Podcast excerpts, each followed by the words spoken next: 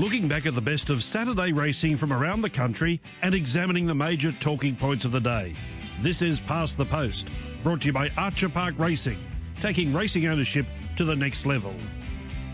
Good morning, everyone. Thanks for your company on Past the Post for Sunday, June the 5th. It was Channel 7 Queensland Oaks Day as part of Stradbroke season yesterday.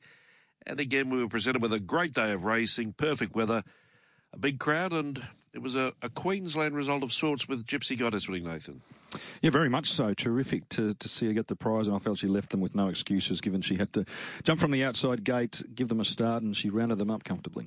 Yeah, sometimes in these classic races, the best, well, hopefully the best horse wins. On this occasion, she was afforded no favours, as you said, with the outside gate. There was a bit of conversation during the morning, during the day, back or forward. I, I think in the end, most thought she'd go back. She did.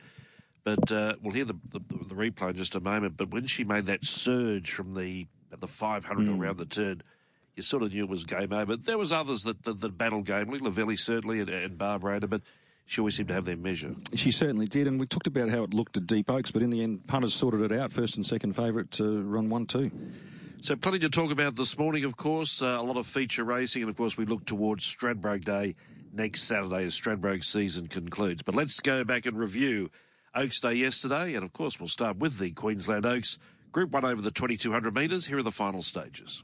In the straight, 400 left to run. Nyota Biscayne Bay grabbed by Barb Raider. Coming in on the outside strongly was Lavelli. Here's Gypsy Goddess coming right down the outside. Gin Martini was next, then Honey Creeper. They've got 200 left to run. Barb Raider tackled by Gypsy Goddess. Lavelli trying to go to the centre. Gypsy Goddess. Pike riding confidently, riding hands and heels. Gypsy Goddess asserting her superiority, storming to the line, and she's got it. Gypsy Goddess, Big Barb Raider Lavelli, Photo fourth, either Belle Savoir or Smirk, then Honey Creeper, Gin Martini, followed by Dynasties, then Rosie Impact, gaps to Aravine, Verona, Glint of Hope, then Nom de Plume, a long way back Biscayne Bay, and Cupid's Kiss pulling up in front of a few, including Nyota, Festival Dancer, and Taranga.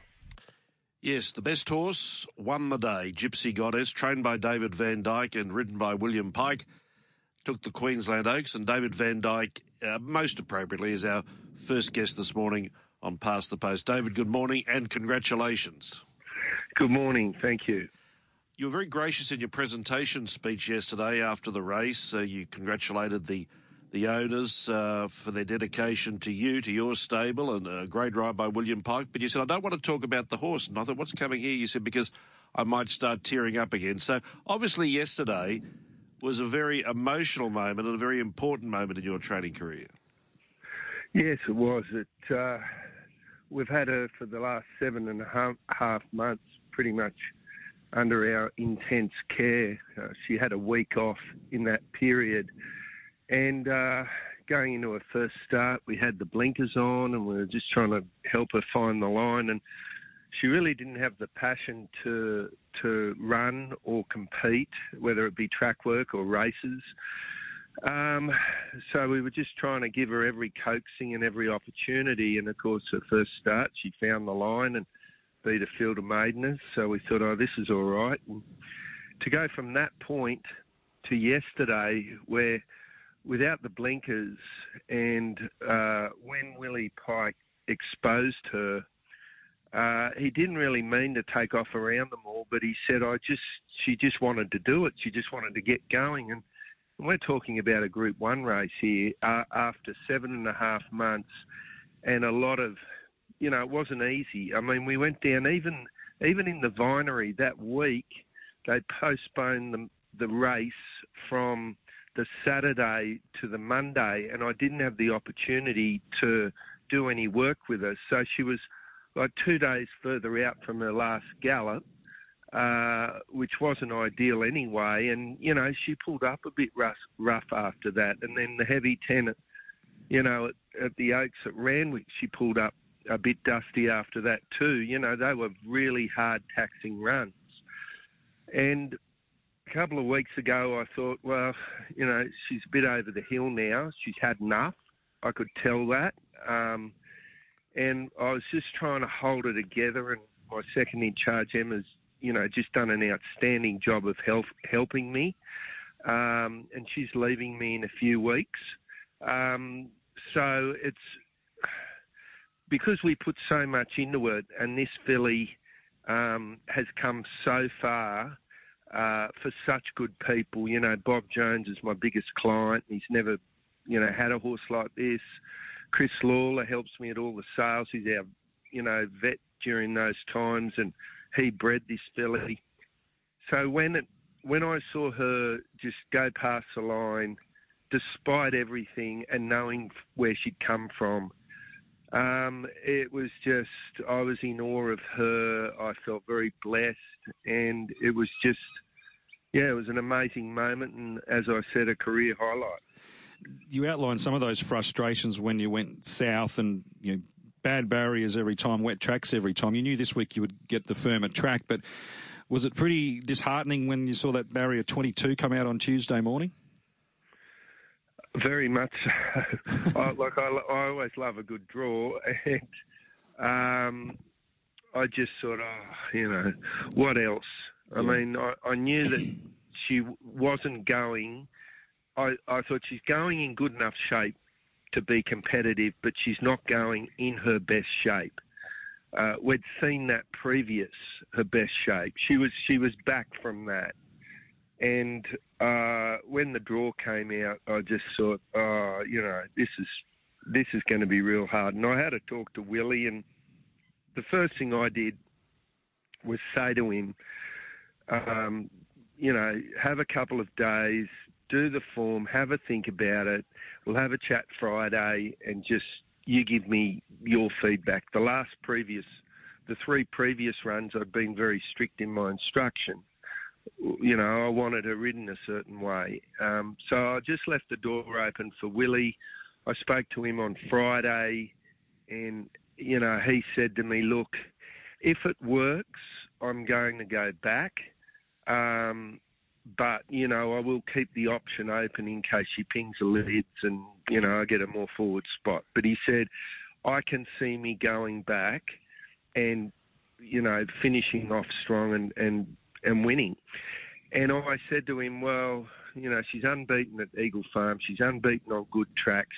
And I feel that those performances on the heavy and soft, you know, she's absolute quality. And I think she wasn't comfortable and wasn't showing the same turn of foot. She didn't have the same sprint on those wet tracks as what she does on top of the ground. And indeed, we know Eagle Farm's a little bit firmer than Doomben, or can be firmer than Doomben or the Sunshine Coast, and that's why she excels so much there because you know she's got that footing and she can really bring herself into it. Um, so we had that chat Friday, and and when they jumped and she went back, and Willie even said, "Oh, I'll probably be in front of two. and that's exactly where he was going out of the straight. I looked forward in the field. I saw a line of four outside you know, the, uh, going into the first corner, I saw them start to break up, and I thought, well, she might be 15, 16 lengths off the lead, but they're going quick enough for her to come into this. And when he popped her out there at the 700, I was thinking, oh, don't go too soon. I thought oh, she's, she can she can take care of these horses in the space of 200 metres. But of course, she had other ideas and just wanted to get going, and fantastic. I think that was the point you, you raised there from the 700, calling the race. Uh, you know, you, you're sort of always half watching the favourite a bit more. And when she made that surge from about, say, the the 600 around the turn, didn't she make a lot of ground in a short time? She went from being a cap catcher at the back of the bus to all of a sudden almost descending on the leaders. That must have been the time you said, well, we know we're going to be there at least. Yes, that's when I knew she was going to be in the finish. But at the same time, I'm thinking, well, you're seven deep around the corner at Eagle Farm. You, I hope when she's not going to be a sitting shot for something coming late.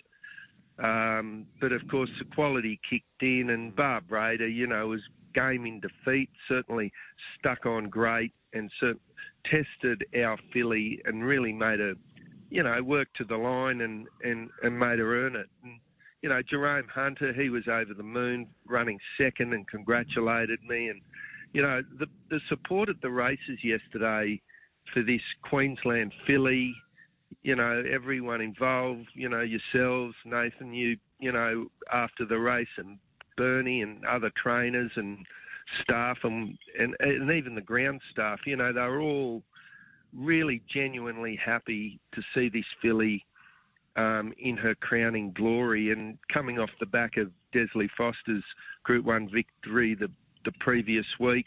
Hasn't been easy in Queensland for us the last couple of years, and it's just lovely to see us um, be dominant the last two Saturdays in the features.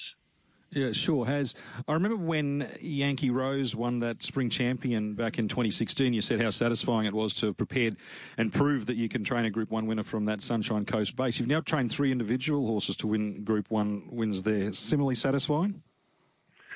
Very much so. I mean, initially I was sort of came up to semi-retire at the Sunshine Coast, and uh, it hasn't worked out that way. I've, I've had uh, more success up here than I did at Warwick Farm, but no surprise. I mean, it's just a beautiful place, and horses do well. Um, the climate, um, you know, the, the the way we can train up here, it's it's fantastic, and you know, horses improve. So, yeah, I'm really feel, as I said, blessed and grateful, and looking forward to the future.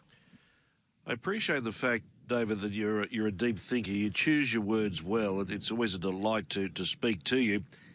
In the, your moment by yourself, thinking by yourself, and you would have had opportunity over the last 24 hours, probably not a lot because there has been a lot of goodwill towards you, but just in the moment by yourself, uh, you look at this filly. What do you look at for the rest of the year? What, what, what what's your initial thought?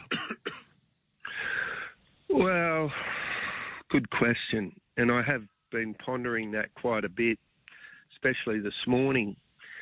It's been a long, taxing seven and a half months, um, and I'd love to think she's going to come back a better horse. She's not a robust type. She's got the height and scope to fill out more and mature.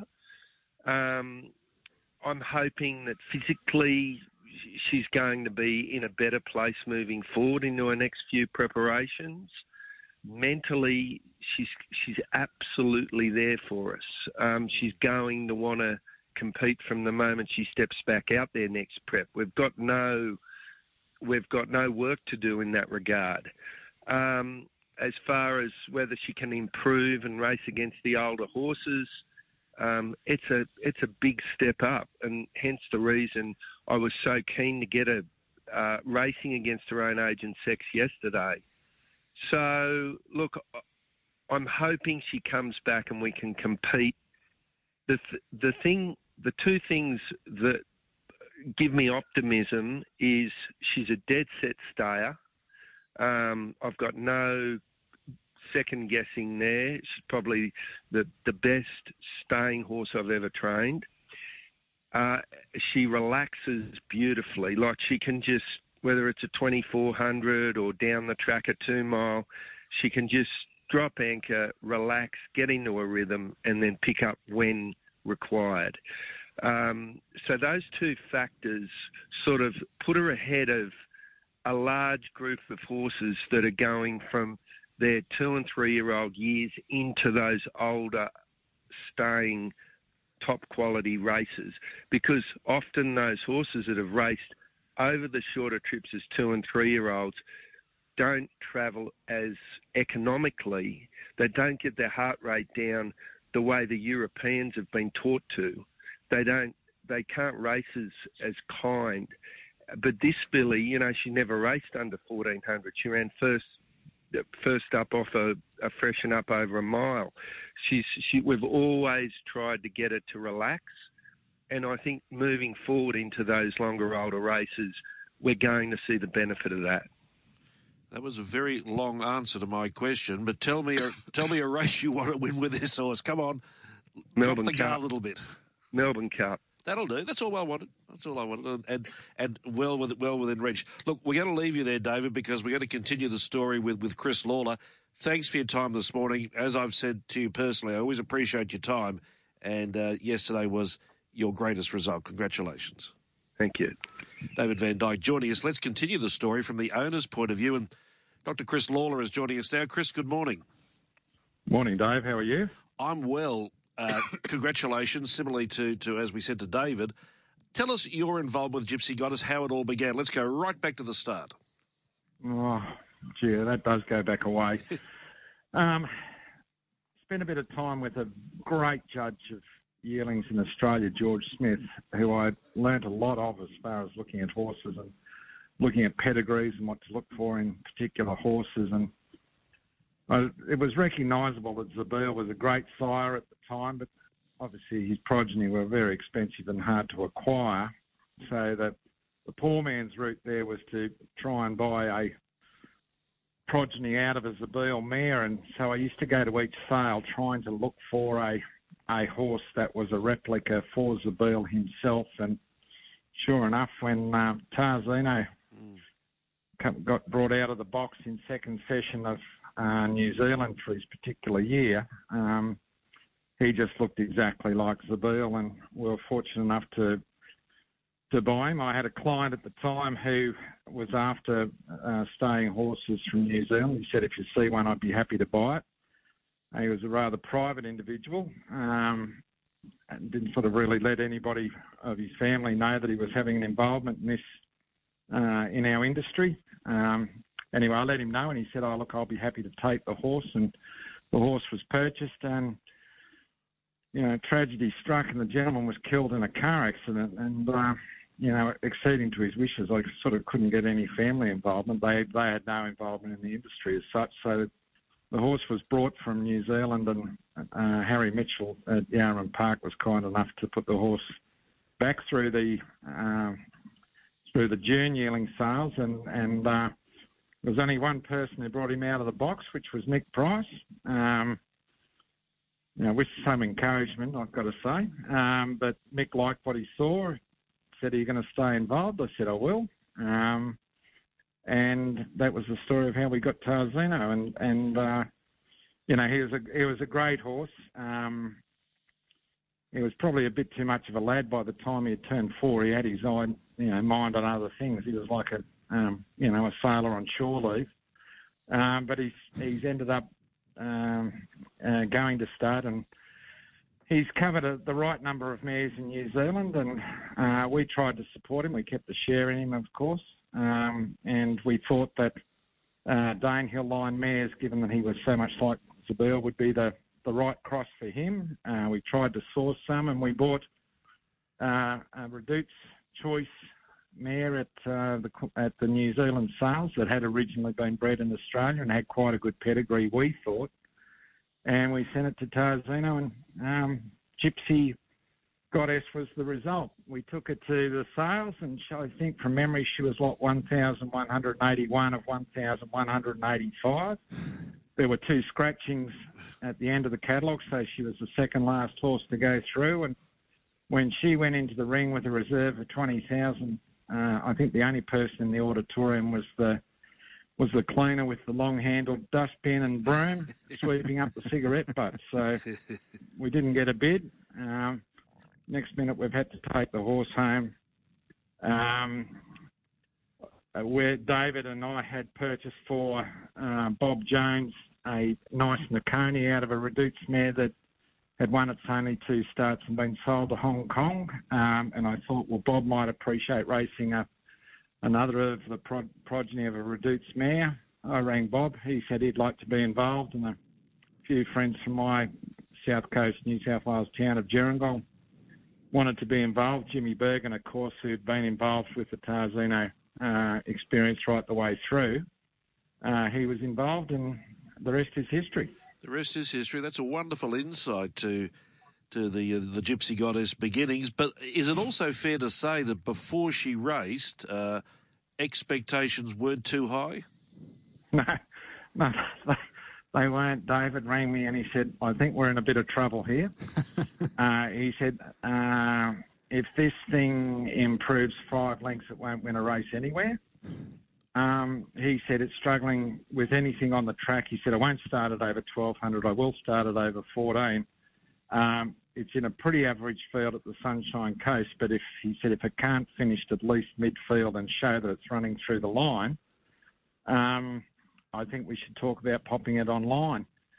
I said to him at the start, uh, well, if we've got nothing to lose, why don't we throw a set of blinkers on? Um, and certainly know the father reacted well to them being on.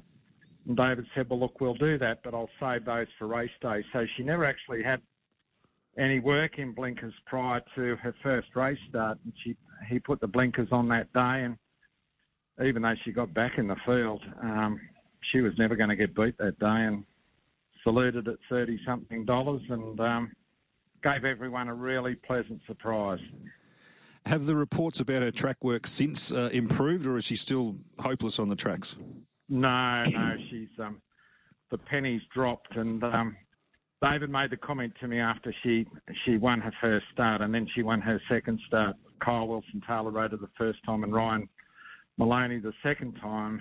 David made the comment to me. He said, "Gee, I don't want to take the blinkers off this girl." Um, but he noticed uh, in training that all of a sudden the penny had dropped and she started to work like a really good horse and be, started to become very competitive in her work. And it reached a stage where David said, well, look, you know, I think she's, and she was certainly a bit keen for a, a period of the Australian Oaks in Sydney.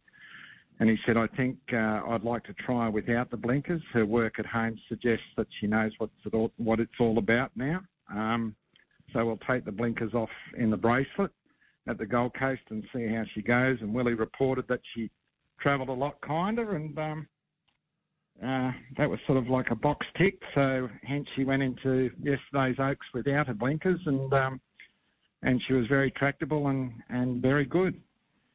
Chris, give us a bit of background to, to yourself and, and your business in life. Uh, I'm an equine veterinarian and have been involved in the industry um, all my working life. Um, something that I love, and, and um, as they say, if you do something you love, you never have to work a day in your life. But like uh, all of us in the industry, um, you know, I'm a racing tragic. The only cure is death.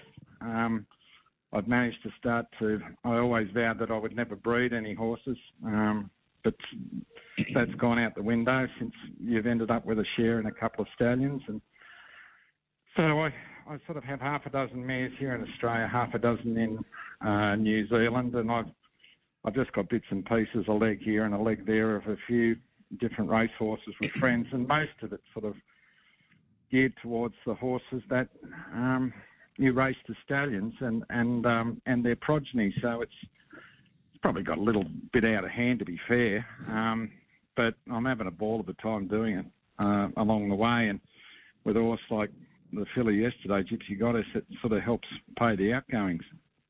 Yeah, it certainly does. And Tarzino getting two classic winners in his first crop as well is a fantastic result.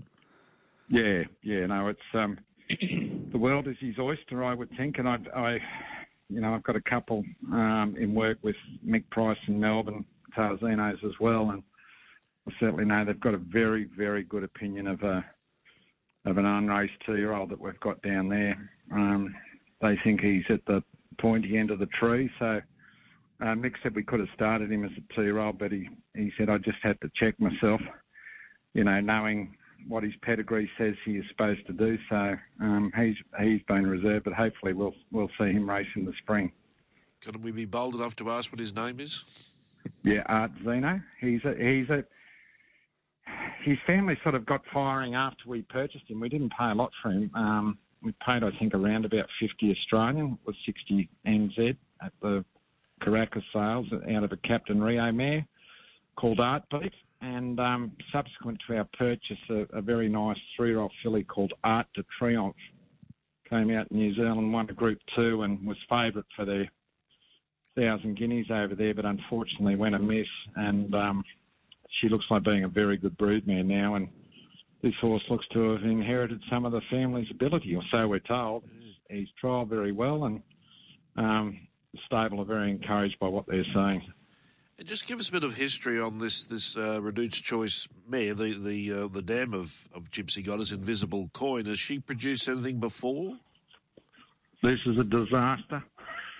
Tell us. Um, we, she was originally purchased out of the Teeley Assets uh, reduction sale here at the Magic Millions by David Redvers, and she was purchased to go to uh, a stallion that uh, Qatar Racing owned and stood here at Emirates Park called Harbour Watch. She produced a horse to Harbour Watch and then was taken to New Zealand where they also had another stallion standing, Charm Spirit, at Windsor Park. She went to Charm Spirit and produced a filly and then was sold in foal to Charm Spirit when Jim Bergen and I purchased her at the New Zealand breeding stock sale. Um, she had the Charm Spirit, which we sold. He's ended up winning sort of three or four races and has a, an affinity for softer sort of tracks. And then we bred uh, Gypsy Goddess. Uh, we then bred another one out of uh, her, uh, which was a full brother, um, who shared her distinct lack of looks. Um, and we thought it might have been wiser to sell him as a weanling. Um, and we did sell her, uh, him in New Zealand at the time. Um, and the mare subsequently developed a, a sinus condition secondary to a tooth root infection, and we we had three operative procedures performed on the mare um, to try and uh, fix the problem. Uh, none of them were successful, and she was going to have to spend the remainder of her life on antibiotics. She was in foal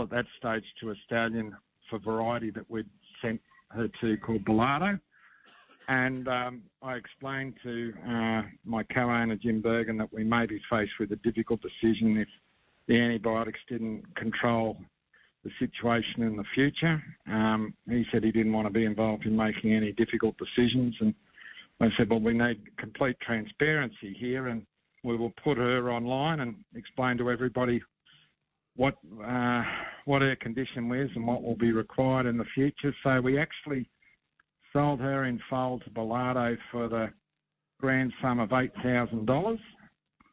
Um, she subsequently had a colt to Belardo, which sold through the uh, New Zealand sale this year, in which David and I and a few others went back and bought for $115,000 New Zealand. So whoever bought Invisible Coin has done very well. Thank you very much.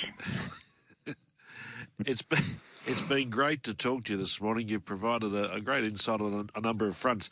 Once again, congratulations to you and all of the other owners yesterday. But the good thing is that the story doesn't end today, and of course, uh, there's a lot to think about in the future. Certainly, even a few months down the track. But battle will come when it comes. Thanks for your time this morning, mate. You're a star. No worries, Dave. Thanks for that. There is Chris Lawler, Dr. Chris Lawler, joining us this morning. Great to talk to. Yeah, fantastic. Um, as you say, insight and not a lot of money having to change, change hands in, in order to get a couple of Group One winners. It's a great story, and uh, I think that David Vandyke made a good point too from a Queensland point of view. Group One yesterday, last week Apache Chase, so it's been good for us. It has been. Um, absolutely. Let's continue the, the Queensland vein and we'll listen to the Group 2 Moreton Cup. Headed by prime candidate. Babylon Berlin knuckling down to the task. Centerfire still there. Baller joining it out wide. And wider was Wonderbar. They're across the track, but Baller swept to a clear lead. Wonderbar might be a danger. Kementari running it up to third. Baller in front. He's going well. He's going great guns and Baller. Won the Moreton Cup from Wonderbar. Kementari and shooting for gold. Then Let's Be Glam nicking over. Followed by Babylon Berlin, Centerfire, prime candidate Hilo, and Sir Warwick pulling up towards the tail. Baller back to his best with Hugh Bowman riding, sprinting quickly in the, the middle part of the straight, beating the late finishers Wonderbar and Kementari. And uh, Tony Gollan, the trainer of Baller, joins us this morning on Past the Post. Tony, good morning. Yeah, good morning, Dave. Well, uh, I know we've spoken once before about achievements. That would have given you extra satisfaction to be able to win with this horse, uh, you know, back-to-back Moreton Cups. Yeah, look, he's not a, an easy horse to train. He's had a, a, couple of homes before he come to us, and he's a he's a really big horse. He doesn't have the, the world's best set of front feet on him, and he's quite tricky. And I was having a bit of trouble getting him fit with all the rain event we've had in the last few months. It's made training horses their preparation is quite difficult, and I just felt the whole way along I was behind the eight ball with him, and I just really felt in the last ten days that he picked up and he was really where he needed to be this week. And so we went to the races yesterday very confident actually, so it was good to get the job done. And your confidence rose even further after they'd just gone 100 metres, wasn't it? Didn't you say, was it Claire that you were with at the time said he's on today? Yeah, well, as soon as he stepped out the gates and when, when he's really on song, he just begins well and puts himself, you know, straight behind the speed. It was, it was nearly identical run in transit to what he got last year. However, they all went off the fence and he went up inside them. And where this year he come out and bump. But you could just see straight away in the run yesterday, as opposed to his first two runs, he was just right on the ball and had himself in a winning position after they went 50 metres. Uh, placing him is not easy. I think you've you've uh, admitted that, being with uh, you know ratings wise and weight wise, you were I think considering the Healy, but you think he might get too much weight. Yeah, he's pretty hard to place now, isn't he? I don't know what penalty they're going to give him for yesterday, but oh, I'd say it takes him somewhere around 105 rater. So it sort of gives him a lot of weight back in a Group 3 quality handicap. And with the ballot free to the Stradbroke this week, I, the way he loves Eagle Farm, I, I think we might roll the dice there at this point in time. Yeah, it's, it's Really? So you- news. Pay, uh, look at paying the late entry, late entry fee. Yeah, I think so. I'll talk to all the owners today and tomorrow, and if it's their money, they have to they have to decide if they want to pay it or not. I know the horse won it yesterday, but it's essentially theirs. But so it's up to them; they can make a decision. But I probably think at this point in where he's at, he, he's in he's really fit now. He's in good order yesterday. His win was terrific, and I think it's a very open Stradbroke for mine. And if he was to draw draw low, you know, I wouldn't see why he wouldn't back up and run well in it. What sort of weight would he get? I don't really know because he wasn't weighted. Um, Yeah. I think, Nathan, you correct me if I'm wrong, you might know better than me. I think he'd be around 53. I If reckon I'm- you'd be being. Uh, I think you're being ambitious there. 54? Hmm. I think Rothfire's 54 and a half. Yep. Is that right? And I think so. I'm probably 54, 53 and a half, maybe. Depends on what penalty they give him for yesterday. Sure. And, and as you said, you're entitled to roll the dice, or your, your owners are entitled to, to give it serious consideration. I suppose if I'm sort of marking hard on ball up, a strong 1400 I might think could be a question mark. Yeah, it's it's an area I've stayed away with, with him, David, for sure and certain, but I don't know if I can ignore it anymore. No. you know, because my options are not great to, to ignore it. Like if it was a really good 1200 metre race for for good money, you know, fits in his ratings being well in you know two, three, four weeks, something like that, I'd I'd have that option. But I don't have that luxury really. After yesterday's Group Two win again, his second one, in the, you know, a year going back to back, I think he's he'll probably get weighted out of the them them lower grade sprints. What about, sorry, Nathan? No, you're right, David. What about Vinco? He won the, the listed spear chief. he, he he's been a horse that's been a competitive horse, and I've got to admit, the, the first I started thinking about Vinco was Bart Sinclair said to me, I think it was on Thursday, he said, even Vinco went well in the, uh, in the race last week. I had a look at it, and you've got to believe your eyes. His run was really good. Oh, he was terrific. You know, like very rarely, David, and you know this as well, being a punter, when they're 200 to 1 one week and they, they serve up $4 something, the next week you, you get a bit edgy, don't you? Like, but it was always a, this was the race I really wanted for him during the carnival, the Spear Chief. He loves Eagle Farm. I thought 1500 metres, although it was probably the outer of what I've had him at distance wise, I still thought he ran it well. At mile, would he'd probably just, I felt previously he'd struggle at. So how do I get him to this race? So you had to put him in an unsuitable race to get him to this race, and then they put that race back a week and give me the conundrum of a seven-day backup. But he's just one of those horses. He runs really well at Eagle Farm. He he come here at you know sort of midweek level horse and be winning a, a spear chief for that such a good bunch of owners. You know, a year and a bit later, it's been amazing, really. It's unusual for a horse to get to that level 36 starts into a career, isn't it? As you sort of said, you wouldn't have had uh, stakes race aspirations early on, I imagine. I remember when I got him, I'm, I'm good friends with Simon George's son Matthew, and he said, "Oh, you'll never win a race with this horse." I said, "I don't know. We'll find something for him somewhere." But you know, he's just a horse of building confidence. You know, he was a, he was a colt for a while as a young horse when um, Ben Khalifa and Syndicate had him with with Tony McEvoy, and I think they gelded him. It, they probably gelded him a little bit later because he was a well-bred horse, etc., etc. It just took him a while to get his groove as an older horse, and he's one of those horses who really enjoys Eagle Farm and you know, it wasn't a, a vintage spear chief or listed race yesterday, but he won really well, and you only believe what you see. He really put him away nicely late. Where does he go to? I don't know. He probably goes to the Eye Liner. That's probably the races I saw for him in the in the glass house. But you know, he's got to get the right track conditions there. They were both at Eagle Farm, I was very confident. But so to go to them two venues, you really you really need um, nice dry ground. So whether that's going to be part of it all at that time of the season, who knows? Now, you, you mentioned Simon George. I think I've created a monster yesterday I'm sure you have. because I get a text. He said, Can I come up and watch race five or seven? Now, I've got to take a bit of credit here. I think I chose wisely.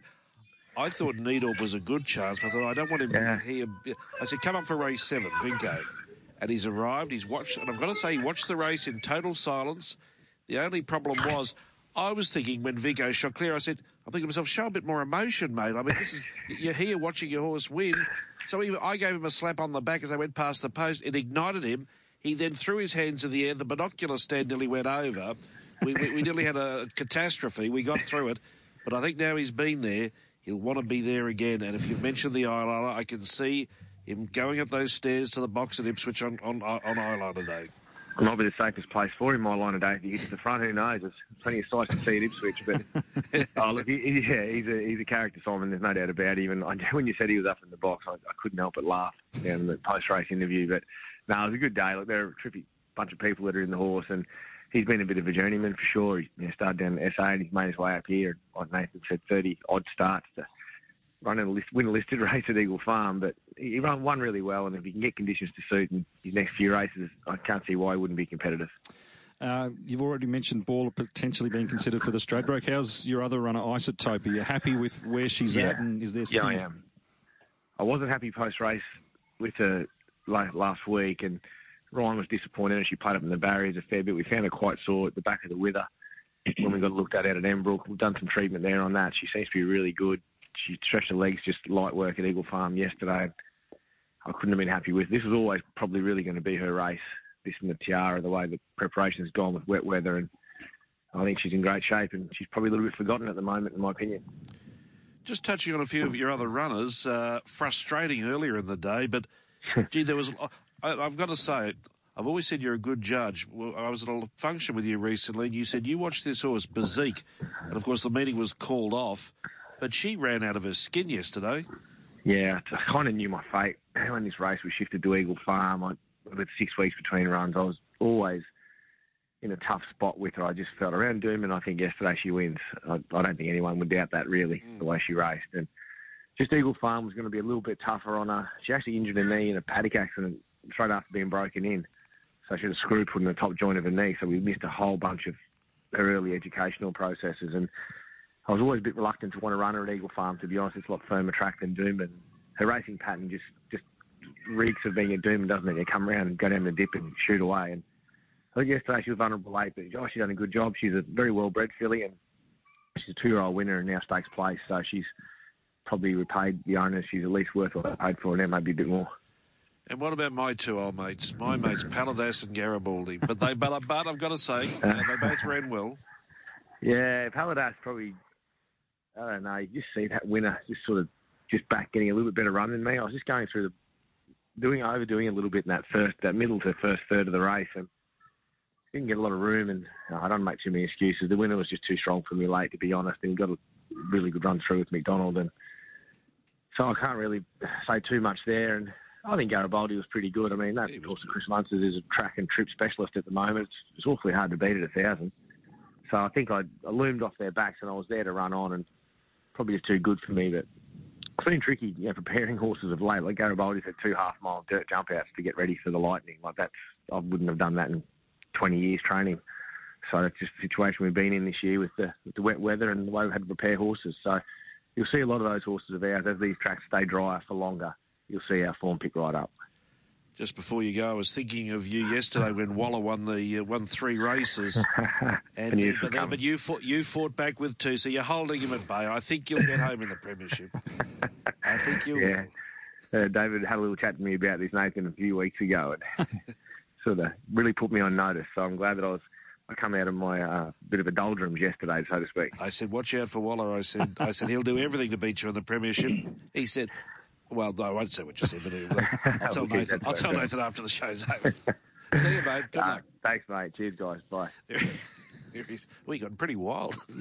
He said he can't beat me. I said, mate, I said, I've done all the facts and figures. I said, you've trained one winner, at Saturday winner. And the, oh. Well, that would have gone down well. yeah, it did. Um, yeah, so um, that's a, the story there with, with Baller and Vinco. Let's go on and go to the Magic Millions National Classic. And speaking of Chris Waller, he certainly played a strong hand here. In the straight. 400 left to Rana. Our intrigue was the leader from Nudge on the outside. Sweeping up out wider was uh, Monagal good odds. Getting up to the inside was Kiku. As the sprint goes on, Kiku is finishing with plenty of gusto, but Nudge is now hitting top gear as well. Kiku the inside and Nudge the outside from our intrigue. And a tissue's running on. Kiku's got it at the 100. A length in front. Nudge can't quite go with Kiku. A tissue runs on, but down to the line, Kiku won the National Classic, beat home Nudge, and third a tissue out wide. Fourth was maybe our intrigue, which might give Waller the first four. Bill Placia close up, then never talk. Monagal Yamazaki and Zenifer out towards the tail. Well, he had the numbers uh, on his side, Chris Waller, and he got the result as well first, second, third, and fourth.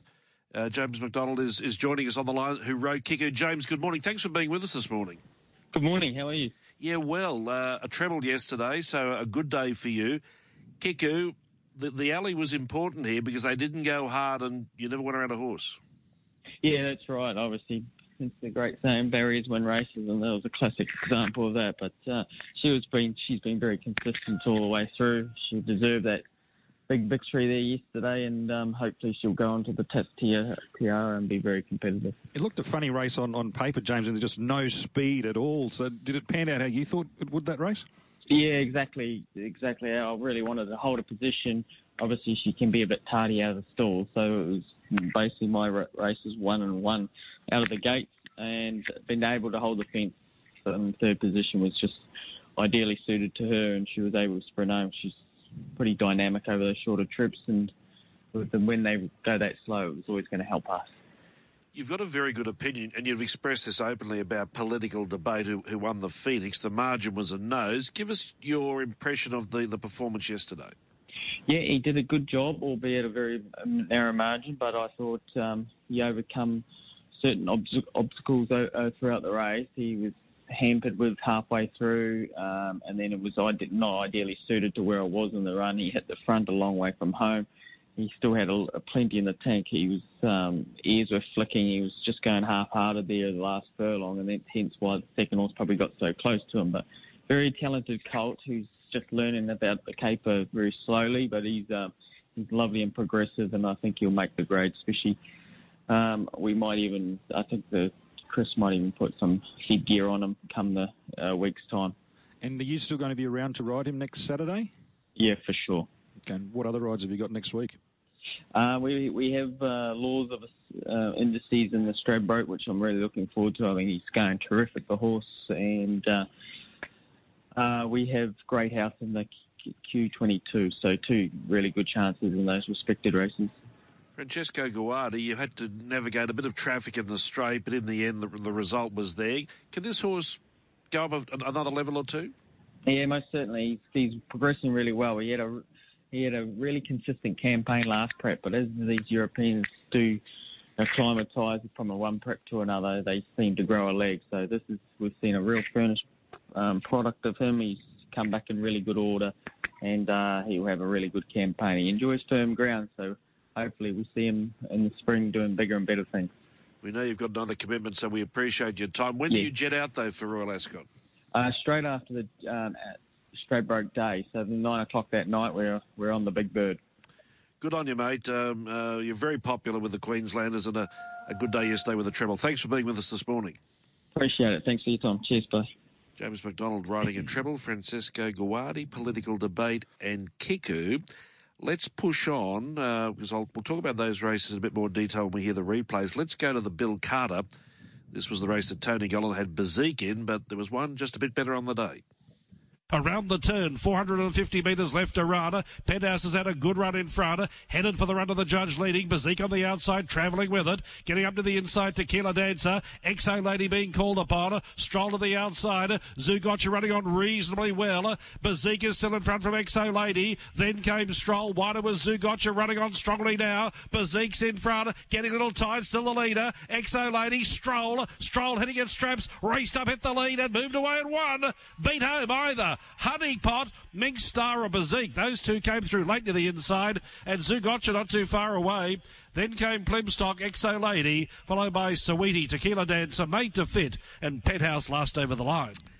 Well, of course, William Pike won the Group 1 on Gypsy Goddess, but he tasted success uh, earlier at listed level, riding Stroll for Stephen O'Dea and Matt Hoysted, and a big group of owners, a filly by Snitzel. And you've always had an opinion of this filly, and uh, it was justified yesterday.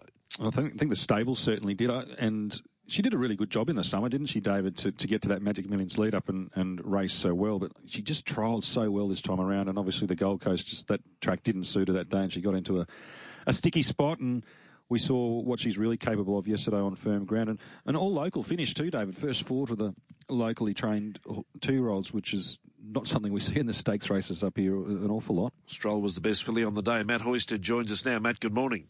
Morning, David. Congratulations. Always great to get black type uh, early in the career. Yeah, well and truly. Uh, this was, um, yeah, it's really, really special day for Proven Thoroughbreds. Obviously, she was the she's been the most expensive yearling uh, that that uh, Jamie's ever bought. So to, to be able to repay that, uh, you know, on giving us this filly, um, you know, with an early stakes wins, yeah, huge, huge for her career and huge for for the business. What is it about this girl that made you guys have such a high opinion early on? Like I even remember remember back to the summer where you were speaking in glowing terms of her yeah, just everything about her. She she's just she's just got the mind for it, and just she just got the most beautiful, sweetest action, and just everything she does is just so effortless. Um, just she's just one of those ones that from the you know day one, as soon as we've had a saddle on her, she she's just sort of had it, and just um, yeah, and, and, as I said, I think everything she's doing now is still physically, you know, she she sort of got a got a nice frame that she's really sort of got to develop, and I think in the next sort of six months, hopefully, we can only see her continue to improve. I haven't scanned the program too carefully. Is there anything uh, for her coming up in the next week or two or three? Uh, yeah, so in three weeks' time on Tiara Day, there's a 1400 metre two-year-old listed race there, so that'll that's where she'll head to then, and then uh, be off to the paddock in uh, preparation for for a Magic Millions campaign. Okay, so Magic Millions is a game rather than the Spring Carnival. You shooting for gold was heavily backed yesterday, and I sensed you guys were a bit just frustrated. Think of what might have been there yesterday. Yeah, look, obviously it was a bit a bit frustrating. There was obviously a, a bit of dramas there at the at the barriers where sure what what sort of went on there, but we obviously from from seeing Centerfire in, in gate one sort of really lunged at the gates and and as um, when they've sort of heard that call, Kerrin's got to give him a squeeze to sort of jump, and obviously they the gates haven't or they haven't sort of opened, and so he's had to sort of regather him. And when they've opened, unfortunately, it's you know through through the horse's fold, he sort of popped up in the air, but um, it was yeah, just obviously frustrating. He's a he's a horse that's got a hell of a lot of talent. We just aren't seem to be getting much luck on on the, in these sort of big races with him. But I'm sure sure his time will come. Um, you know, couldn't have been any more happy with the way that he's attacked the line. He was it was you know sensational through the line, and let's hope in um, you know, in another three weeks' time or so when we in line up in the Healy, hopefully it can be his day. And that's a good point you make that, that he did attack the line and he was unlucky. I'm not going to say he should have won, but uh, he got involved into a traffic issue in the early part of the straight when, when other horses were had full momentum.